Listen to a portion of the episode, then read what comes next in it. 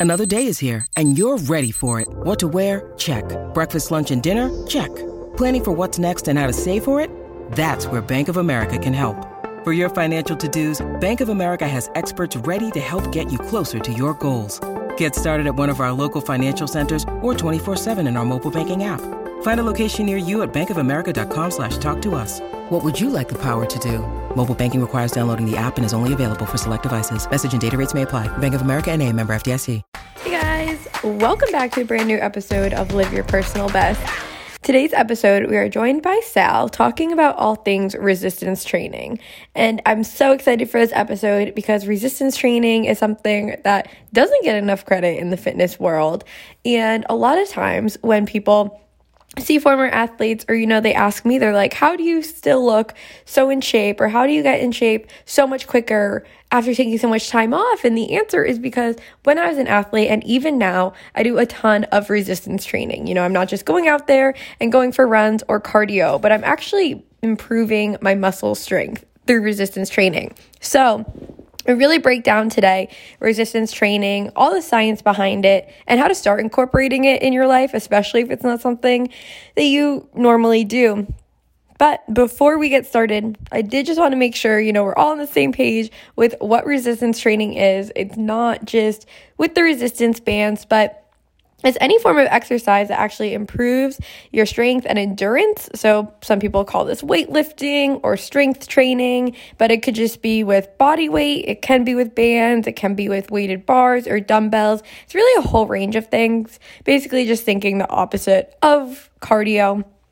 And it's probably a resistance or strength training. So, with that, can't wait for you guys to listen to Sal, hear from him today, and be sure to hit subscribe and stay up to date on the Instagram. It's at Live Your PB. Go follow along there. Link is right below. And let's get started. What's up, and welcome to the Live Your Personal Best podcast. This is the place where I help current and former athletes like you to show up confidently in the gym and in life. I'm your host, Emily Kaufman, a former Division 1 athlete and author of Elite to Everyday Athlete. I'm going to show you how to stay motivated in reaching your goals and how to have more fun doing it. So let's sweat it out and start living your personal best. Hey guys, today we are joined by Sal. He's a personal trainer, co host of Mind Pump, a podcast that is dedicated to providing truthful fitness and health information, and author of The Resistance Training Revolution, which he's on to talk with us about today. Sal, I'm so excited that you're joining us. Thank you so much for having me on. This is uh, this is going to be a lot of fun. Yeah, no, your podcast is one that's been around for forever. So I know that even before I started mine, looking for other fitness podcasts, it was you guys that I'd listen to. So I'm very happy that you're joining us today. Oh, I super appreciate that. Yeah, it's uh, the podcast space seems to be a bit young. We've only been around for about maybe six and a half or seven years, but that makes us, um, I guess, veterans. it really does. Well, I wanted to start off. What led you to write a book specifically on resistance training versus just exercise in general? Why was this the main focus? Yeah. Now, before I, I, I go into that, I do want to say that all forms of exercise, if applied appropriately, that's very important, right? Because you can overdo exercise or do it in a way where it's inappropriate for the individual. But all forms of exercise applied appropriately have tremendous health benefits. And I think we all know this. Now, what got me to writing this book? Well, I've been in the fitness space as a professional for a really long time. It's uh, about 24 years now. So I've been doing this a long time. And I grand opened health clubs and managed trainers and trained a lot of clients myself. And one form of exercise has been stigmatized since I can remember. There's a bit of stereotype surrounding uh, resistance training, which is too bad because in the context of modern life and uh, you know how people the type the amount of time that people will dedicate to exercise the types of goals that we all have what we're trying to accomplish. Resistance training is actually the most effective uh, form of exercise but it's, it's very much stigmatized and stereotyped. People believe that if they do resistance training they're going to get really big and bulky. People don't realize that it's such an, a great form of exercise for longevity for fat loss. A lot of people don't realize it's actually one of the most effective forms of exercise for fat loss. It's healthy for the heart. You know, the studies now that are showing it's actually superior to other forms of exercise for heart health. Uh, it's good for functional flexibility. We have studies now that show it to be the so far the only form of exercise that's been shown to stop the progression of the beta amyloid plaques that we know are part of the reason why uh, out, people get Alzheimer's, right? So um, it's just this incredibly effective form of exercise. But whenever you say to somebody, lift weights or you know strength training, it immediately conjures up images of bodybuilders and you know uh, women tend to be a little bit of you know wary of it. Maybe not so much today as they were 20 years ago, but still it's that way. It's not the form of exercise a person would choose immediately if their doctor said, "Hey, you need to you know exercise for your health." They don't think I'm going to go grab a pair of dumbbells. They tend to think I'm going to go run or do something else. So I wanted to write a book to, to, to kind of break through that. I call it the resistance training revolution because there was a book that was written years ago, decades ago about running. And if I showed you a cover of it, you would recognize it. There's like a, a red shoe on the bottom and there's like a foot and it, yeah, it yeah. kind of started the, the running revolution uh, where people started going out and running and it became kind of this mainstream form of exercise. And I wanted to do that for resistance training. I wanted to break through the myths and explain why in the context of of people's lives modern life we don't have a lot of time to exercise and we want to lose weight and we're surrounded by lots of food so a faster metabolism is very valuable.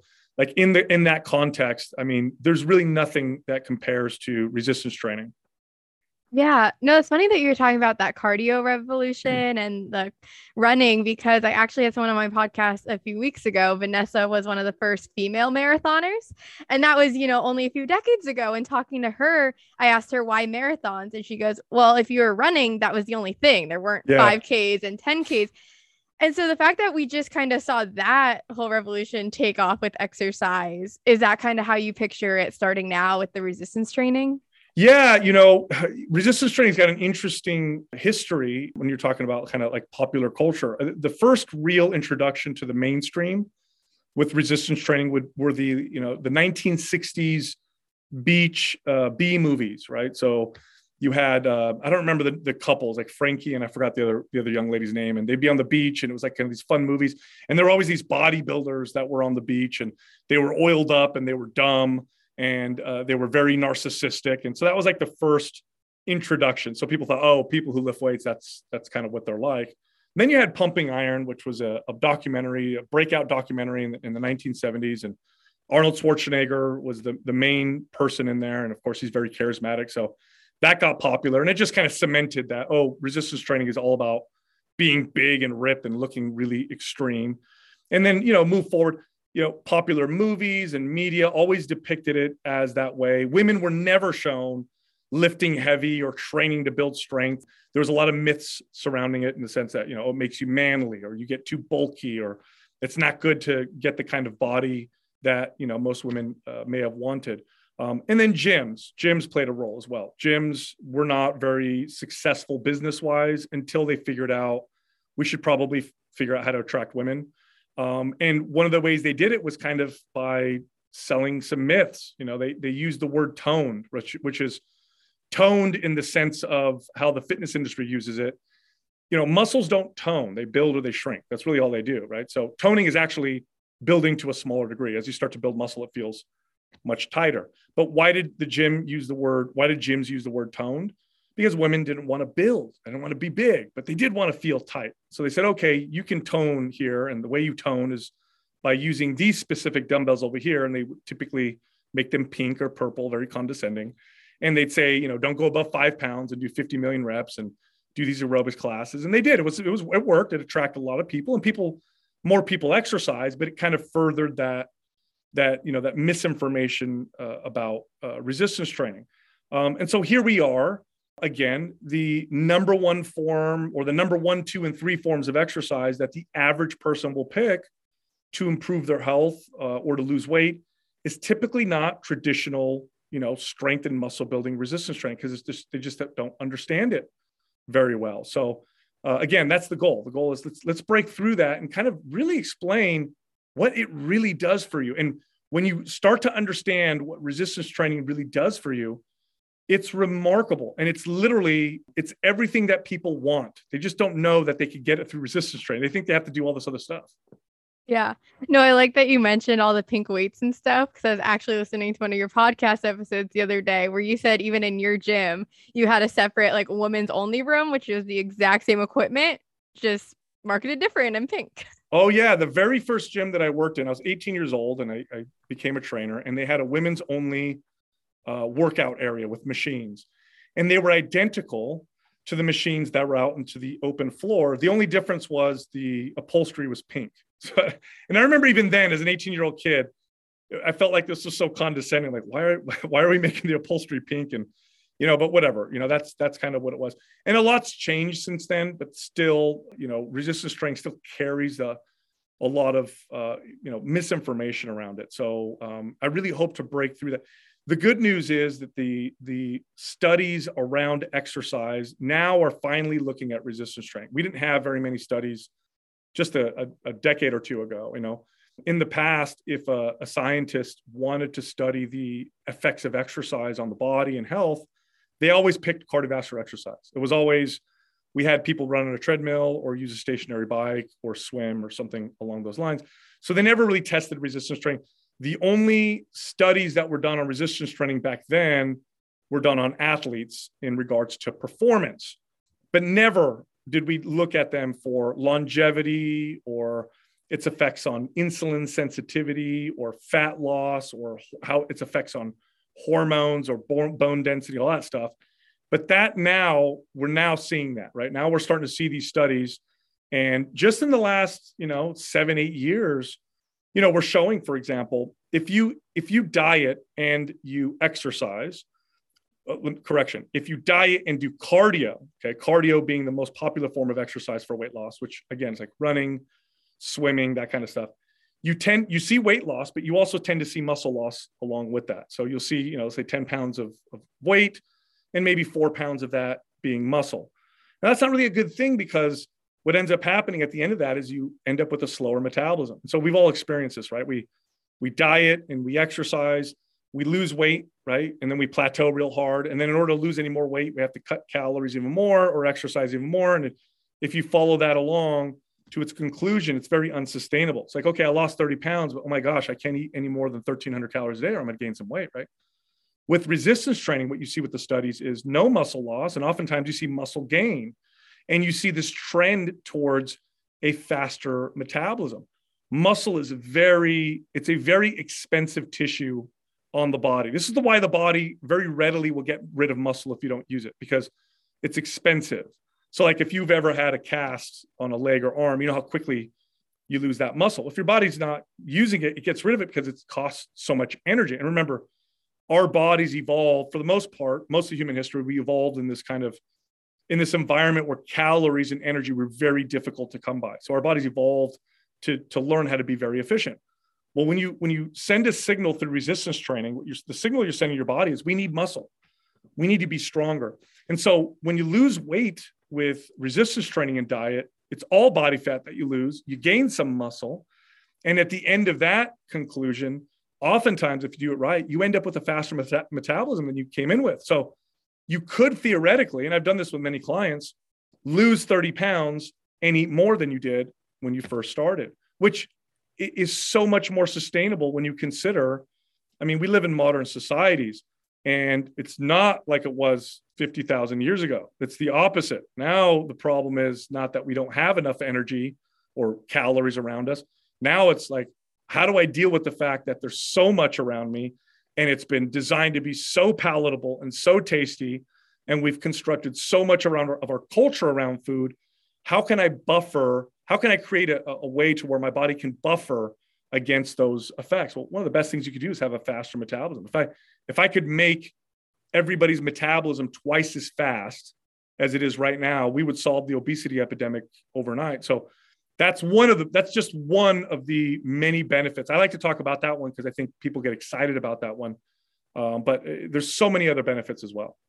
Yeah. No i think that's a really important one to talk about because you're mentioning you know the benefits of the resistance training is all about the muscle and metabolism. You weren't mm-hmm. talking about calories because a lot of the i think argument for oh i just want to be on the cardio machine. I just want to do cardio yeah. is because you do burn more calories that way which you know you were saying that could be true but you know it's these things that are harder to measure right you can't really measure your metabolism yeah well what it is is so you know when the obesity epidemic really first started to become something that we were aware of you know, we knew that the problem was, and this is true, it's an energy imbalance issue. So, what, what that means is if you take in more calories than you burn, those extra calories they don't just disappear they get stored right? And they get stored as, as body fat. And then the reverse right? If we take in less calories than we burn then that means we have to burn more calories than we're eating. And so we start to take it from our body. So we we lose weight. And so what we did with that which is true now it's more a little more complex than that. And the human metabolism is very complex and there's behaviors that are associated with weight loss and hormones and all that stuff. But ultimately that's it's a law of thermodynamics. And that's just the way it is well what we did is we looked at all forms of exercise and we placed their value based on the calories burned while we perform them so we said okay since we need since it's an energy balance issue, why don't we do the form of exercise that just burns the most calories? That'll be the most effective thing to do. And, and I can see the rationale there, right? So it kind of makes sense if you don't really understand how the human body works. And so if you look at exercise like that, well, then it's obvious. Running, right? Oh, run for uh, for an hour, you'll burn more calories in that hour than if you did any other form of exercise, which is true. Now the problem with that is it completely ignores the real value of exercise, which is how does this form of exercise get my body to adapt? And then what does that mean? What do the adaptations mean, right? So when you do resistance training, yes, you may not burn a ton of calories while you're doing it, but what you're telling your body to do, in essence, is to burn more calories on its own, right? So you get to the point where you're burning four or 500 more calories all the time versus having to get on a treadmill and do it manually. But there's even more to this, right? When we talk about adaptation, let's talk about the forms of exercise that burns the most amount of calories. Let's talk about those adaptations, right? If I'm running a lot or swimming a lot or biking a lot, and again, there's health benefits to that, but we're talking from now from a, a perspective of, of metabolism. What I'm telling my body to do is get better at those things.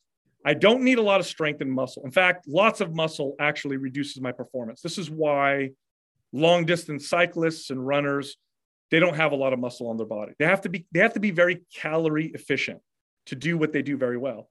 They need lots of stamina, but they don't need lots of strength. And so what the body does is it pares muscle down. It doesn't burn the muscle. A lot of people say, "Oh, you burn muscle." That's not what's happening. Your body's just adapting and paring the muscle down to make you this more efficient calorie burning machine. Efficiency meaning like an efficient car, right? Burns less gas, burns less energy. Resistance training is actually making you less efficient with calories because the primary adaptation is strength and muscle, and efficiency of, of calorie burn is kind of not really there. Not even thinking about, it, especially if you feed your body to build that muscle. Now, I do want to say one thing because there may be somebody watching or listening who's like, well, I don't want to get bigger. You know, I'm not trying to get bigger, right? Muscle's very dense. So it doesn't take up nearly as much space per pound as body fat. In fact, it takes up uh, roughly two thirds, maybe a little less than the space of body fat. So what that means is if you gained 10 pounds of muscle right now and simultaneously lost 10 pounds of body fat, although your weight on the scale would be exactly the same, you would be a third or a little bit more than a third smaller. So you weigh the same, but you're smaller because muscle's more dense. But you have the added benefit of a much faster metabolism. That means I could eat a lot more and not gain any body fat. Um, it also means I'm sculpted and tight because muscle it moves and feels different uh, than body fat. I'm more functional. I'm more mobile. And so what, when we look at you know from just broadly, if you look at the obesity epidemic, what we're really looking at is a lack of muscle epidemic. It's really what we're looking at. And there used to be this myth that the severely obese must carry a lot of lean body mass as well. But now we know through more sophisticated imaging, they also suffer from low muscle mass, lots of body fat, low muscle mass. So what we need to do is get things revved up and moving uh, on on its own because we're going to be sitting at a desk for our job. We're going to be we're not going to be very active. That's just the way modern life is. So it's like, how can I make my body burn more calories by itself? There's that's the most effective way. Yeah, no, you're so right about, you know, reframing that of like we have the less muscle epidemic, or you worded it a lot better. but, you know, being a female athlete, that's something that I grew up with. You know, a lot of female athletes run into these injuries, not necessarily only because of overtraining, but because they're just overtraining cardio. they're mm-hmm. overtraining the running and that aspect, and they just don't have enough muscle. Mm-hmm. And so I think that's so important too.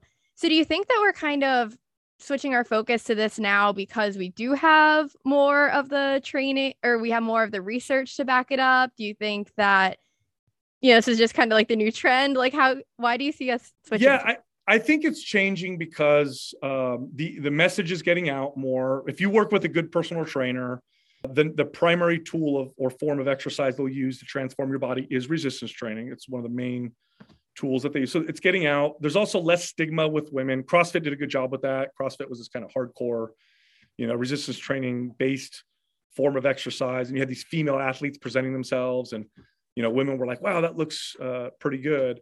Um, you know, I just, in fact, I just read. I can't remember. It's a Disney cartoon. It just came out. Animation, as you say, it just came out. It's the one where they're, I think they're Peruvian. The family's Peruvian. Oh, Bruno.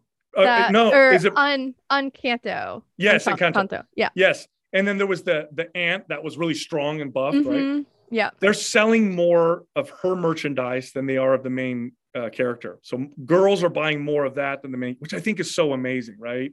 Um, which they didn't think. They didn't think girls would want to be the strong, you know, to, to, to buy the strong girl stuff. They'd want to buy the princess or whatever, it, which is phenomenal. So I think a lot is starting to change. I also think social media, with all of its bad, is also starting to present strong, lean women doing uh, resistance training, feats of strength, deadlifting and squatting and lifting overhead. So a lot of women and girls are looking at it going, oh, that's that's something I, I think I want to do. And she looks really good. So maybe this is what I, you know, this is going to be pretty cool. And then again, uh, with the studies, the medical community now is starting to get behind it. One of my favorite kind of just area of studies, there's been this kind of this, this slew of studies around how to identify how to find single markers that will identify all cause mortality that's like the, the the panacea right can we find a single test that will give us a good rough estimate of all cause mortality well we really don't have that it's it's you know you need to have multiple tests or whatever but there is one that's actually more accurate than than all the others and it's a simple hand grip strength test like a grip test strength test will give you a better, more accurate prediction of all cause mortality than almost any other single metric.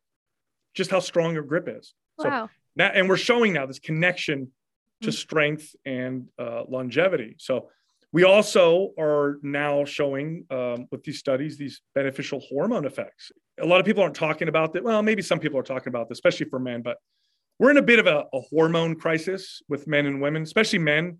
Testosterone levels have been dropping for decades. This is well documented.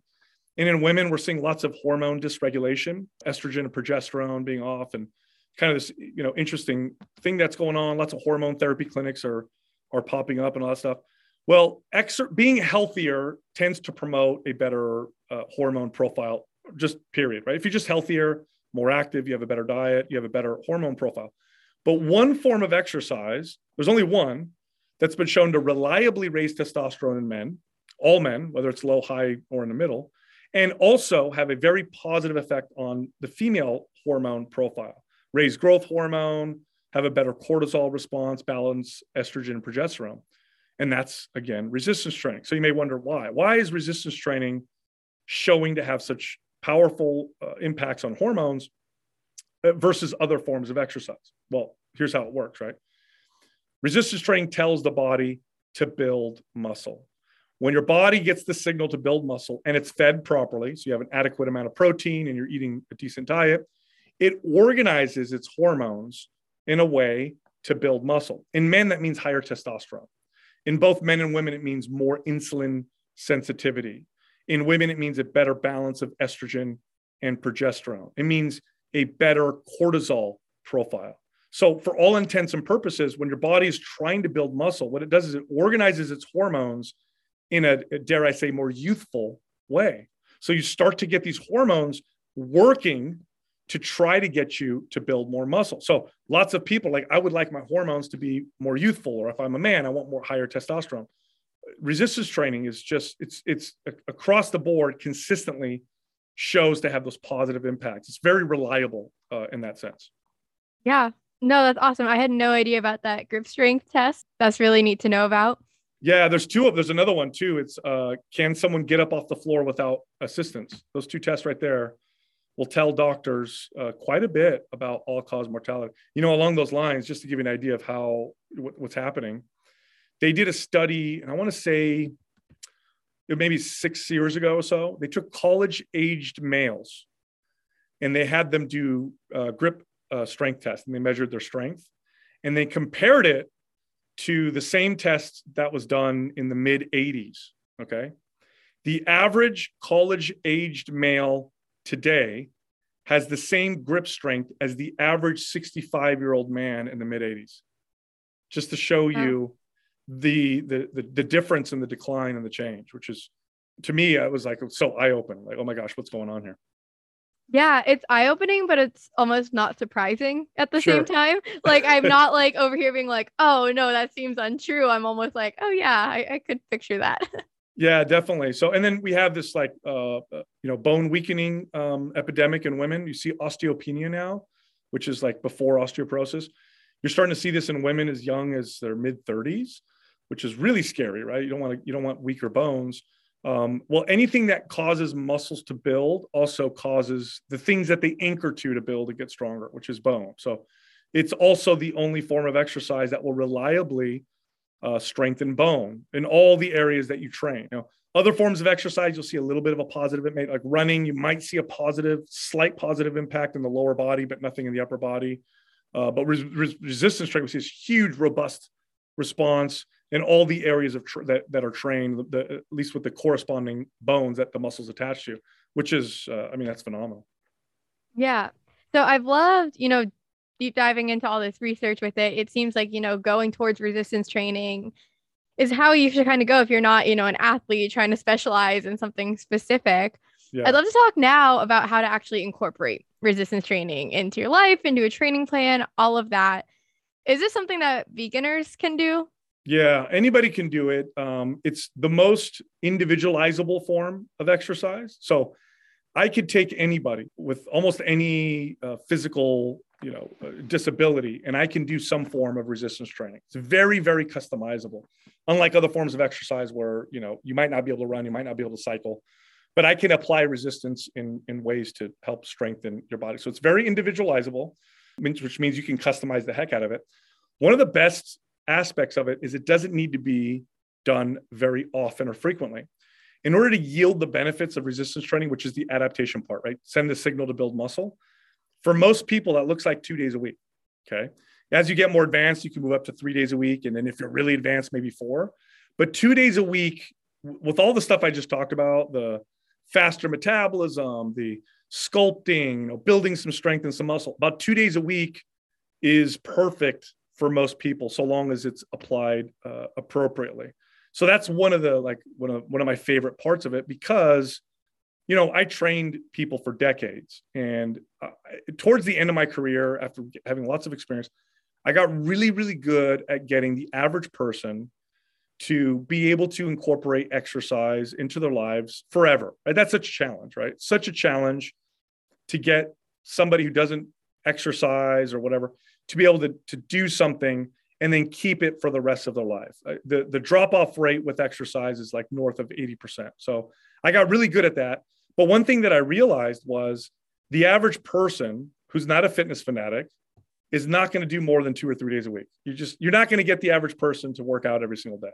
Okay, they're just they, they're just not that fun to them. It's not. They get the benefits two days a week through two days a week or three days a week, and they're done, and that's it. So here we have a form of exercise where we could really yield so much benefit, which is two days a week. Whereas other forms of exercise, if the form of exercise you're doing, if the primary benefit is the calories you burn while you do it, you got to do it every single day. If the primary benefit of the form of exercise you're doing is the adaptation, and then the calories your body burns on its own, well, now I can only do it, I only have to do it a couple days a week. You also build something called muscle memory, which is really cool. And this works again really well in the context of modern life. So this is very well documented.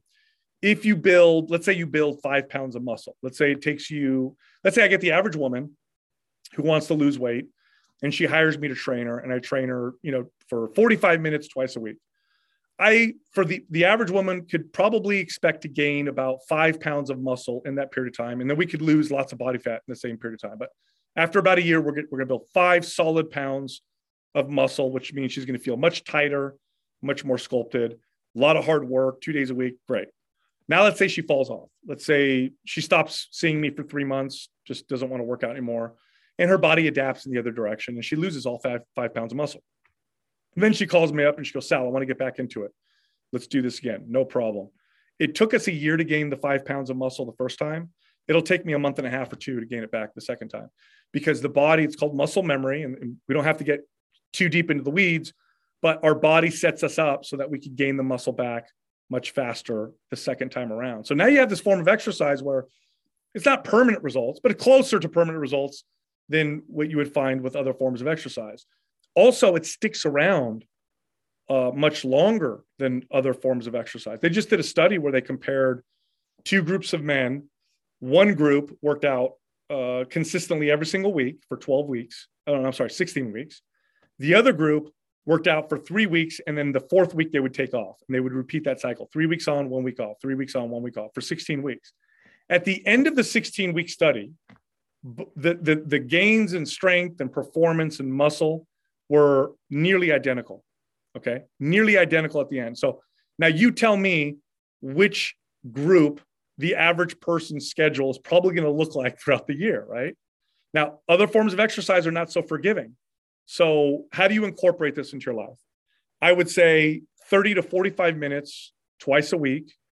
Um, try to make it a solid schedule. That's how we're we're better off being consistent that way. If we know it's the you know same two days, Monday, Thursday, or whatever train the whole body.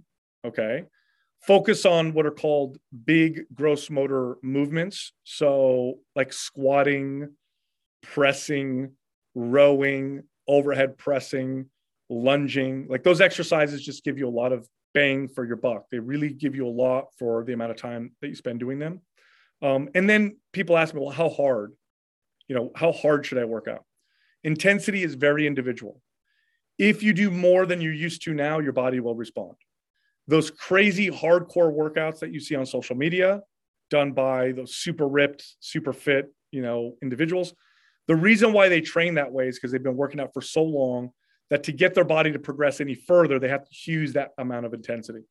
The average person, that amount of intensity is not only unnecessary, it's also going to slow you down and and probably cause your body to not progress at all because it's so busy trying to heal that it can't adapt.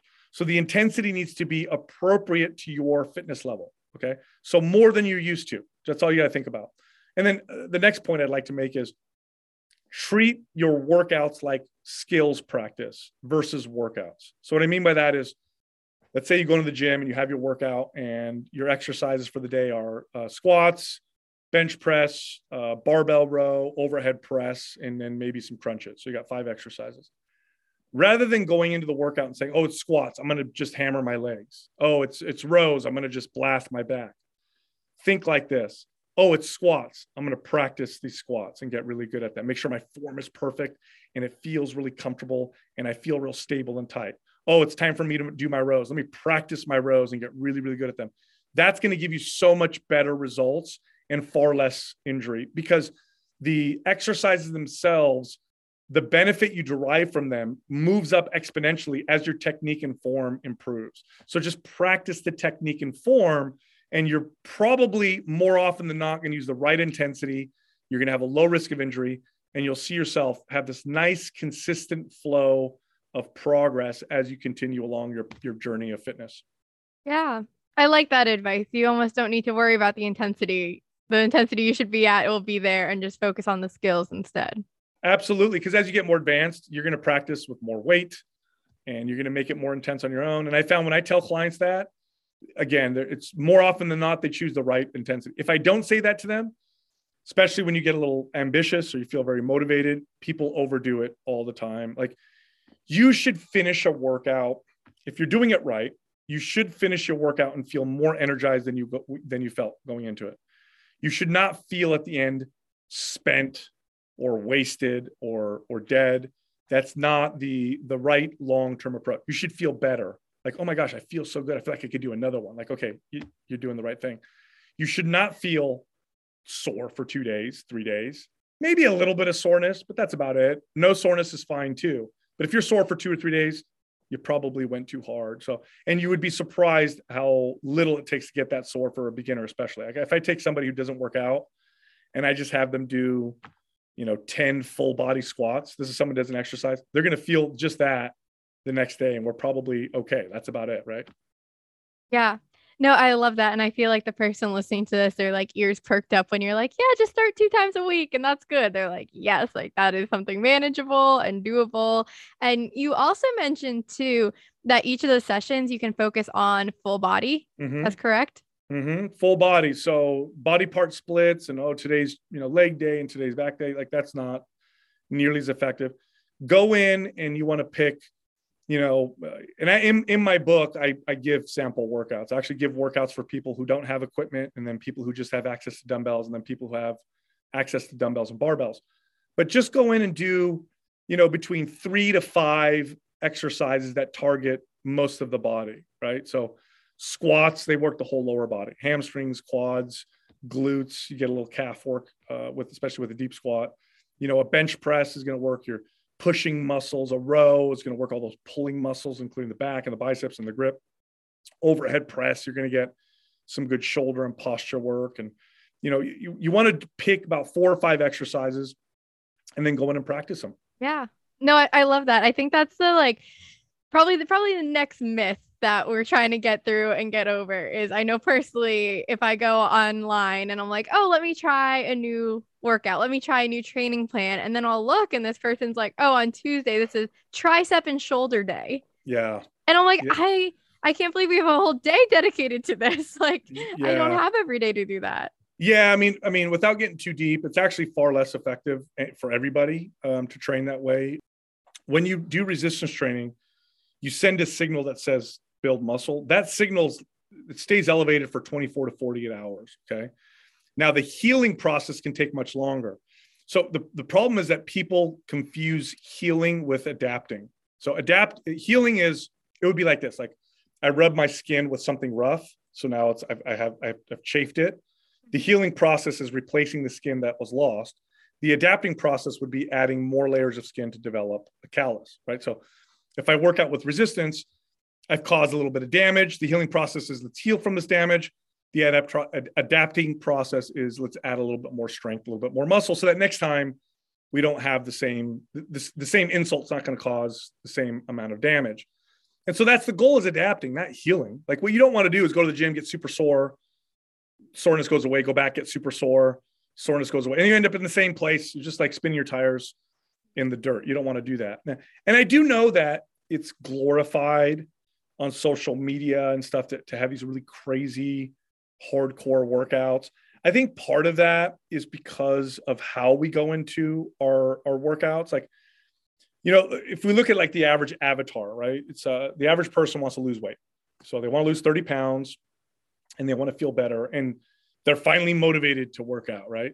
And there's a lot of self-hate and shame that's driving that. Oh my gosh, I can't believe I'm so overweight, or I don't look attractive, or I've got this beer belly. And so they go to the gym and they want to beat themselves up because it's a form of punishment. It's like, oh no, this is what I'm. I mean, how many times have you heard someone say, "Oh, I ate a bunch of pizza yesterday. I'm gonna go to the gym and beat myself up," right? So it's almost like, oh, this is what I deserve in order to look the way I want. And we can go into that, right? That whole like self hate spiral that makes us restrict our diet and somebody says hey you want a cookie no i can't have that you know who's saying that right it's a it's the version of you that's restricting you because you know you, you didn't do good before so you deserve to be punished. You can't think of it that way. Think of your think of exercise all forms of exercise as forms of self-care. Like i'm here because i deserve to be healthy. I deserve to be taken care of. You're going to train yourself more appropriately when you do it that way. You're not going to go to the gym and try to kill yourself because that's not how you take care of someone. You go to the gym and train appropriately and feel yourself feel better and get stronger and feel more vibrant, not feel like you just went through war and you got to go home and lay on the couch. Yes, no, you should come out of it still feeling good. I've loved this whole conversation. I've learned so much about resistance training today. Is there any one last piece of advice that you'd love to leave everyone with? Yeah, um, I think that you know I, I, like to really hammer that home. You know, you you have to look at your pursuit of fitness as a form of self care. That doesn't mean you can't be objective and honest and say to yourself, "I haven't taken care of myself. My body definitely reflects the fact that I've haven't been eating in ways to take care of myself. I haven't been active. It's okay to say, "Oh yeah, I'm definitely overweight or I'm definitely at a, have more body fat than I think is ideal for myself. I don't feel good. That's okay. But then don't take that and turn that into hate and shame because although that's a very powerful short-term motivator, it's a terrible long-term motivator. What that ends up doing long-term, I mean, how many times have you heard someone say this, right? They you, have a friend that they, they, they started exercising, they started dieting, and then you see him again a few months later and oh how's the workout going oh i stopped you know i just want to enjoy my life right it's like enjoy your life like being healthy is enjoying your life. But for them it wasn't because it was all about self-hate. Every time they went to the gym it was all beating themselves up. Every time they said no to a slice of pizza it was restricting because they don't deserve it or whatever right? Go into it with the idea of like i need to take care of me. I want to do what's good for me. And then what you'll do is you actually start to find balance. Like imagine if you're you know you had a really stressful day maybe you had crappy sleep the night before. You're supposed to go to the gym and work out and you're like okay i, I feel like crap i got bad sleep like uh, you know i got to go work out i'm supposed to work out like but i got to i want to take i need to take care of me like you know what i'm I probably shouldn't work out. Like I probably should just sit here and stretch and maybe meditate. I think that's what I need, right?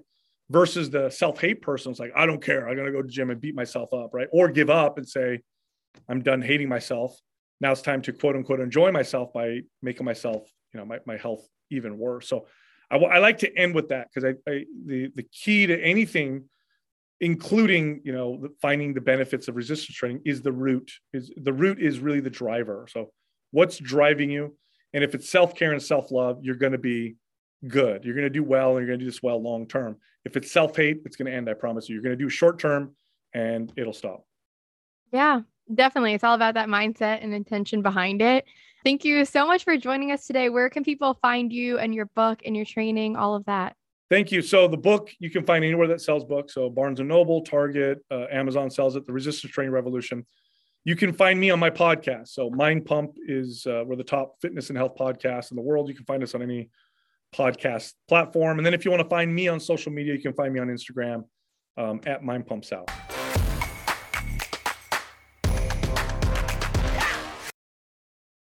This podcast is a part of the C Suite Radio Network. For more top business podcasts, visit c-suiteradio.com.